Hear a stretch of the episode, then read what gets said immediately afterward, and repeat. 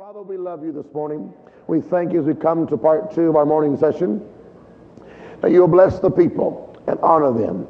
And Father, we're so glad that we live in the time that we live in. We are not afraid of our future.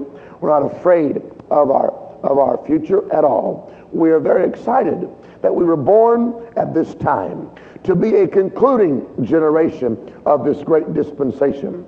We are very happy that you have believed in us and anointed us and given us a position in the earth to be a part of the, the moving force that rearranges and does the last harvest of this time.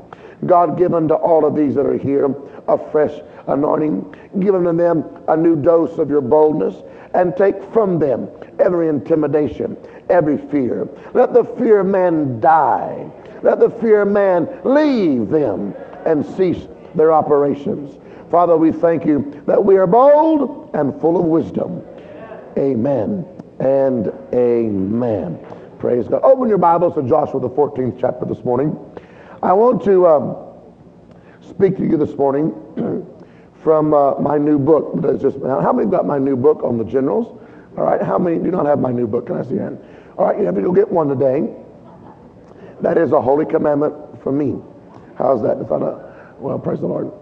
And um, we have spent 10 years of my life, I've spent studying more than these 12, but mainly these 12 in the beginning, on why great people made it and why some failed, because not everybody failed.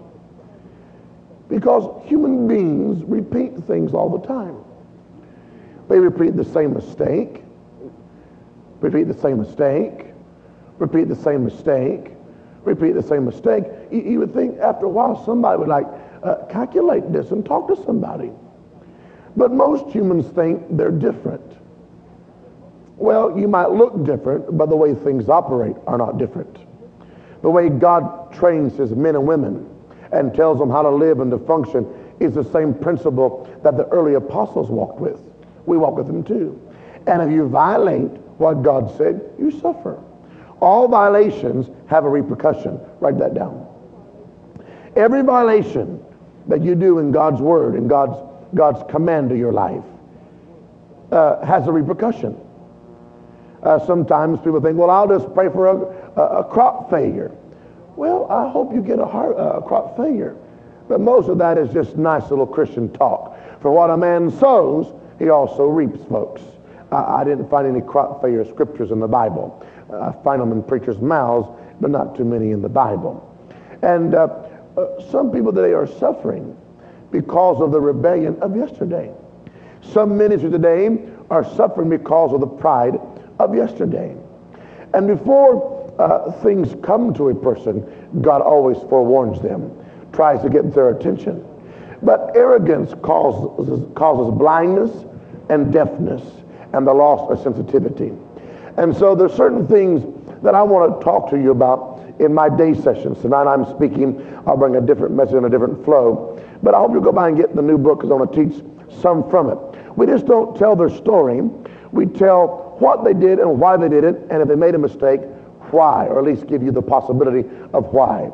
And we have a, a scripture that I want to start with this morning from the life of Caleb. Caleb was one of the very few of the old generation that found his place among the new. All the other ones had to die in the wilderness because they were full of rebellion and fleshiness.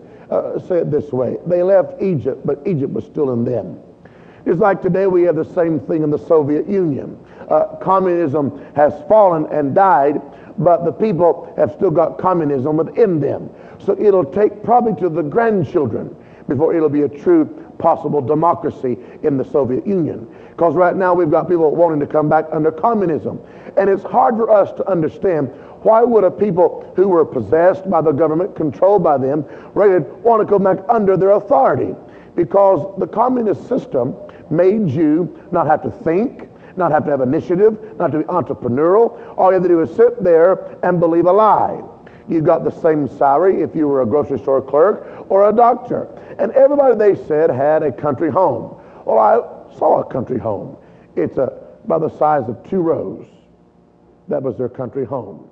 It was the biggest lie that we've ever seen.